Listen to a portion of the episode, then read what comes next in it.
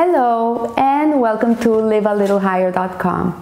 This week we begin reading the second book of the five books of Moses, the book of Exodus, and uh, its Hebrew name is the book of Shemot, which means names.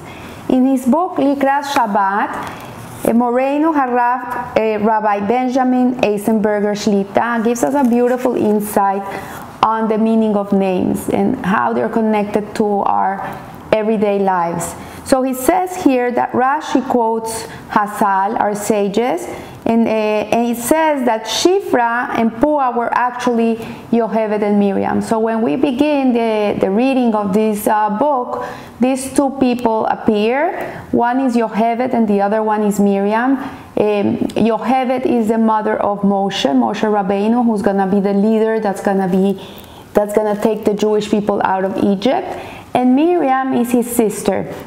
But at the beginning of the, of the reading of this book, they're not referred as Yocheved and Miriam, they're referred as uh, Shifra and Puach. So Yocheved was named Shifra because she used to beautify the newborns. They were the two uh, uh, midwives of the Jewish people in, in Egypt and they play a humongous role in the survival of the Jewish people because they went against the, the, the orders of Pharaoh of, of drowning the boys in the Nile River. Instead, they used to hide them and they used to make all types of tricks in order for these babies to survive. So Puah, which is Yohe, uh, Shifra, I'm sorry, who is Yohevet, is given this name of Shifra because Shifra means that she used to beautify the newborn infants. And Miriam's name was Puah because she used to cool the babies to sleep and to, to make them calm so they wouldn't be crying and screaming. And she used to speak to them in a very soothing way. So this is the way they were known and until this point in the Torah, Yocheved and Miriam are not called Yocheved and Miriam. They're always referred as Shifra and Pua, which describe their selfless devotion in taking care of the infants of Klal Israel. So one would think that such simple activities like taking care of babies of being the midwives of the women, that would be something like mundane, like they're like, you know, how many people are here in this world that take care of people, like the nurses, doctors, uh, all uh, caregivers. Like you would think okay it's another job it's another it's another thing they do. But in reality the torah is telling us something very different. It's telling us that such natural pro- procliv- proclivities among women and mothers should not be treated uh, as something that is very normal and, and like not special. Like being a mother or being a caregiver or being someone that takes care of someone else really is the holiest act of all. You know, when I come into the, it's funny when they when they ask you when you go into a country, they ask you what's your your what do you do? Like well I, I, I, work for Hashem but I'm, I say I'm a care I'm a, a, homemaker I stay at home and really people look at you like mm, like mm, she doesn't do anything special you know and I tell the, the person, you know, this is the less well paid job in the world and it's the most important one. And he look, they look at me and they say, you know what, you're so right. So, what Rabbi Eisenberger is telling us here in, the, in the sages is that one would think that such simple activities, such as a, a natural pro, uh, being a person that takes care of others, would not draw the attention of, of the Torah, of the Holy Torah. Like, why would they be given such a big role in, in this parasha? They're, they're really put first. They're given a very special and important uh, place to the extent that the Torah would replace their names of Yocheved and Miriam with by names to reflect that they took care of babies. So what the Torah, the Torah never has one more word, one less word. It doesn't talk uh, like uh, with no deep meaning. Everything in the Torah has deep meaning. It's important. So what the Torah is telling us is, is that people who take care of babies are very important people. And this is for you moms, for all those mothers in the world that are giving their time selflessly, that they're stopping their careers, that they're maybe not pursuing their dreams, and they're on hold taking care of their children and their homes. You have to know that you're very, very important. So, so much that look, there's a whole parasha about you. So, after all, we know that the that the name of something, especially the original name, by which it's called in the Torah represents its essential nature. We see this from the verses in Parasha Bereshit, in which God gives Adam Harishon the zehut, the merit, to name all the animals in the world. He, he put the animals in front of him and told him, please give them their names. And we see from that pasuk that says that whatever Adam Harishon called the creature, Hushmo, that it's its name, it, Hashem would say that it's its name. So the Sepharim ask, what is what is so important about here? What what do we have to really learn about it? What is the Hidush? And so basically, any arbitrary name we might have given would have become the name of that animal. Like if you name an animal a dog, it's a dog.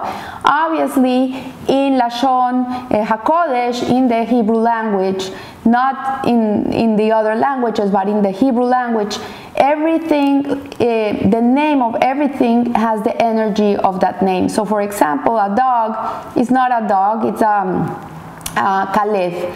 Kalev, the root is lev, which is heart. So the dog is heart. It's, it's, it's, it's, it has emotions. It's, it's a heart-based animal. It's, it, it's, it's, a, it's a loving animal. So every name that is given to an article, to an animal, to a person, to a, to a, a tree, a flower, they all contain the energy that sustains that, uh, that creation. So, so it says here, the, the, the sages explain that the name in the Torah is not just a so, societal agreement, it's not just a label, it's not just you put names so you can identify something. Uh, in a particular way. Rather, the Torah names describe the true makeup of the person, of the, the, the object of the animal and the and the innermost structure of things. So the revelation is that Adam Harishon was has had merit to see the inner makeup of every animal. This is why Hashem allowed him to put the names of the animals because he could see the inner the DNA, the spiritual DNA of each of each animal. And because of that he had the knowledge and the inspiration to give them their names. So when the Torah calls Yocheved and Miriam Shifra and Puach before calling them anything else, it must be it must be saying the Torah must be saying to us that the natural activities possess import, great importance. So what they dedicated themselves to do, what their life was about, is of major importance. Could it be that cooing a baby was such an essential statement about Yocheved and Miriam's deepest uh, natures. So, simple everyday activities, what the rabbi is teaching us here, Rabbi Eisenberger, is that we sometimes feel like whatever easy activity you do like normal like every day they don't they're not extraordinary things you do it, ha, have a lot of power they're not seamless they're not, um, they're not something that it goes undetected. This is uh, startling for us, like to think that if you're, if you're a garbage collector, for example, a person that goes in the street and is collecting the garbage every day, you would think like that's the lowest of the lowest. Like what an what an insignificant thing he does. Like what a low life. But in reality the way that he does what he does is what brings the greatness in the person. And, and it, it comes to my mind that a year ago or two years ago, I was crossing the street in Broadway in New York in the Upper West Side, and there was the garbage collector, and he was collecting the garbage. And I was in awe looking at this guy collect the garbage. Like every garbage can he held in his hands, he would like do a, a, flip and around and he would dance with it and then he would put it in the truck. And he did it one after the other, after the other, after the other. It was like incredible to see. And for me, it was such an awe-inspiring moment to see a person that has such a mundane job, let's call it, like not the nicest of the jobs in the world to be collecting garbage and putting in a, in a dump truck. And nevertheless, his job was magnificent because the way he did it was magnificent. He did it in a magnificent way. So, what he, Rabbi Eisenberger is telling us here is that we don't need to have major revolutions in our lives. We don't need to do incredible, incredible, extraordinary things in our lives uh, because that's not to make you an extraordinary person. What makes you an extraordinary person is when you make the ordinary extraordinary. Is when everything you do in your life, you do with devotion, with love, you do the best you can, you put the best of your ability in everything you do. So, in this world, uh, says Rabbi Yeruham, there are no minor actions or major actions. There's no, no there's nothing that is bigger or, or smaller. Maybe in the world and in our eyes we have categories for things and maybe we think this is more altruistic, this is nothing, whatever. But in reality, what he's saying is that in Hashem's eyes, the, the, the, truth is that there's no major or lower actions, but rather there are major people and lower people. This is what, what Rabbi Yeru, Yeruham is saying, and the quality of an act is based on the greatness of the individual. So it's not what you have to do in life, what, if it's great or not great. It is you. You are the one that makes the, the, the deed great. So so it says here that thus a great person is not one who, who performs great acts, but rather who, who makes all his acts great. This is revolutionary. Think about it. A great person is not the one that is doing great things, is the one that is that is that is that that is doing everything in a great way. Like if you're gonna serve your dinner for Shabbat, for example, a very special day, it's a very holy day. But if you put a table with a plastic uh, tablecloth and plastic plates and plastic cups, yeah, maybe they're beautiful, but uh, uh, you know? But if you go and you buy nice china and believe me if you make the, the, the, the accounting of how much you spend in plastic a year, you can buy the finest china, and you go and you buy the nicest china you can buy, and you put a beautiful table, and you put beautiful flowers, and you make a beautiful feeling in, in your in your table. Then it's a different table. It's a different Shabbat. It's a great table. So every activity provides an indication of his or her distinctiveness. And uh, in contrast, a small person can take the most distinguished activity the biggest, incredible, most amazing thing and distort its significance until it's only something small. So you can take something very great and make it very small, or you can take something very small and make it very great. So a great person earns her, her place or his place in the Torah not for her deeds per se, but for the manner in which, in the case of, of, of Shifra and Poach, Yocheved and Miriam, they did them. It was the way in which they did what they did. It wasn't what they did, it was how they did it. And something as seemingly small as how she, as they related to these infants, uh, it became their staple. It became their, their signature. It was their, it was it was a stamp. It was like their like their trademark you know? So this is the principle that we have to derive that the man defines the act rather than the act defines the man.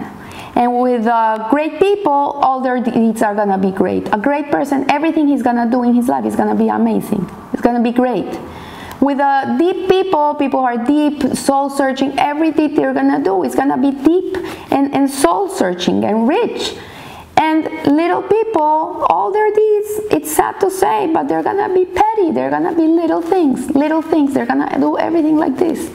So Rabbi Haim Kamil would quote Rabbi Haim uh, Shmulevitz as having said that those who eulogize great tzaddikim by relating their great deeds do a very big disservice to them because it's in the small details, it's in how they treated their wives, it's how they ate, it's how they drank their water, it's how they tied their shoes. It's in the everyday little minor things that you, you would overlook, that they're not important for anyone, that you see really the greatness of a person. This is where you see it. This is where you see it. It's not in the big things, it's in the little things. So, such incidents are more than stories, they're defining moments displaying these individuals' essential character. I remember there's a story that I had, I think I've said it before, but it's worth repeating about Rabbi Reichman, important rabbi in, in Canada. And he was very sick, he was going through treatments, and uh, one day he's coming out of the hospital with his son, and he tells the son, You know what? I'm very thirsty. Do you think you could find for me a glass of water? So the son went to look for a glass of water. Obviously, today, to find a glass of water is almost impossible. You find bottles of water. And he could get a bottle of water. He brought the bottle of water, water to the father so he could drink water. And the father looked at the bottle and he says, A Jew doesn't drink from a bottle. There's a way to drink water. You, you have a, a, glass, you pour the drink, and then you do shehakol, and then you drink it like a king. You don't drink like, like, like this, like an animal. You drink like a, like a person. And you know what? That story, I don't know why, it made such an impression on me that I decided that I was gonna stop drinking from bottles. It sounds crazy. Maybe you're gonna think Margie went nuts. But I decided, you know what? I'm gonna I'm gonna emulate this tzaddik. I'm gonna try to be more refined. I'm gonna stop drinking from bottles directly. And I never thought it would be so hard because I go to the gym and usually you take your bottle of water and it became like complicated. But I used to take the bottle of water and a little plastic cup with me and I would pour the water and drink from it. And interestingly so, I have to say that this little act, insignificant act, really made me much more uh, aware of many, many, many little things. It made it, it like woke me up from from a dream and I started seeing more things that I hadn't seen before. So this is an example of little things that people do that really refine a character, that make them great, that make them different from other people, that make them above other people. This is what, what it means. So the, the special people are those who put their best effort in everything they, they do, in every situation. Even if you're sick and you're thirsty and you don't drink from a bottle of water, you wait till you get home and you drink from from a proper uh, glass uh, and, and, and, and this impacted me so how small or significant insignificant it may seem to the overall picture so so small deeds count. They're very, very important. And the, the, this demonstrates a, an incident from the Gemara in Moed Katan, a, which is talking about the time where Rabbi Hia was a, going to die. And Rabbi Hia had been successfully avoiding the angel of death, the, the, malach, the malach of death. So for some time until one day, this angel of death decided to get more, more intelligent and he appeared to Rabbi Hia in his door as a, disguised as a poor man asking for food and Rabbi Hia gladly gave him a piece of bread uh, to eat. Uh, so the, the malach, the angel said, you seem to have compassion. You have rachmanus on a poor man. Why don't you have similar rachmanus on that man standing outside of your door? And he was meaning the angel of death. Why are you not merciful with the angel of death that's coming to get you and you're avoiding him and this guy has a job to do? So at that moment, the, the angel revealed his true nature. He revealed himself to Rabbi Hia, uh, his identity, and was able to fulfill his mission and, uh, and taking Rabbi Hia's life. So Rabbi Chaim Shmulevitz asked, what comparison is there between giving a poor man a piece of bread and giving up one's life to the malach, to the angel? What sense can we make of the of this appeal that the angel did to Rabbi um, Hia, asking him to have rahmanus, to have mercy on him, that he has a job to fulfill. He's not, and he's not allowing him to do it. So evidently, says Rabbi Haim, when Rabbi Hia provided this slice of bread to the poor man, it was more than just a simple piece of bread. Because it says that when a person gives tzedakah, when a person gives to a poor person, he's really giving a part of his life. He's taking away his bread that he could be eating and he's giving it to this poor man.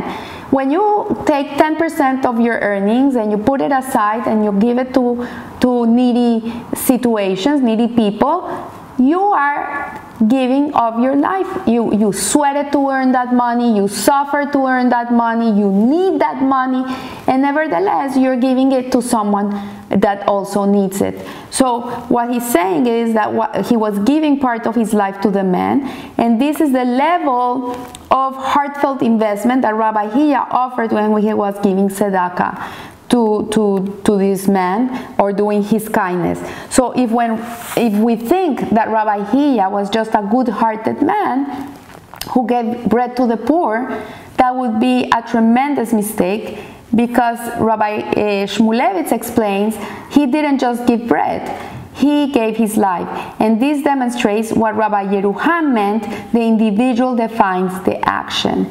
So Rabbi Hia transformed the act of sharing a simple piece of bread with a poor man into a Mesiras Nefesh. He was self-sacrifice. He gave with his with his body, with his with his strength, and with his soul. He gave up his life.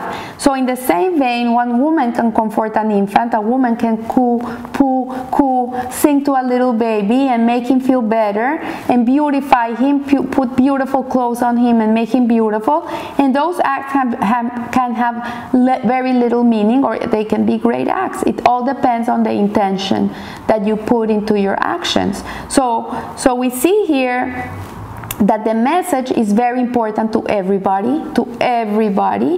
But in this case, I want to give it especially to those moms that feel that they're under underpaid, under recognized. Uh, they feel their lives are meaningless. Especially to you women today, this week, that is important to, to find yourself spending your life or parts of your life investing energy in what seems to be simple acts. Like, don't take your simple acts lightly. If you have to go to the supermarket and you don't like going to the supermarket, but you nevertheless have to go shopping and have to buy the fruit and the vegetables and the milk and the eggs and all these things that takes like an hour of your day or more, go happily. Because if you go with the right intention and you recognize the greatness of what you're really doing. You're feeding your family, you're taking care of them, you're making sure nobody goes hungry. It's the biggest kindness you can give someone. It, it, begins in your home. Kindness begins in your home with, your, with the people you love. Yes, it's beautiful to give to others, it's beautiful to help others. But if you're lacking in your house, then there's something wrong. Yes, that person, she's such a volunteer, she's always in the hospital taking care of little babies and, and she's amazing. But then her kids get home from school, the mother's not there, there's no food in the fridge, they're, they're alone in the house or they're being taken care by a nanny. Hello? Put your priorities where, where they really are. The greatness starts in the little ones, in the little things, not in the greater things. So, so it says here that, uh, that sometimes engaging in these seemingly mundane acts makes you stop and say to yourself, this can be what it's all about. Sometimes we wonder, really, I was born for this? This is the whole purpose of my life to, to, to take care of people that don't even say thank you to me, that they're always complaining and crying. And this is a house with little kids. They always, they want to see TV. I don't let them see TV. They're always nasty with me. This is what it is. So, so the, the, the, the, sages say that that is the revolution. This is the revolutionary things we do. This is really where, where your efforts are seen and, eh, and, and to be part of them, but they are not necessarily so great in the outside. Like people don't know what you have to go through.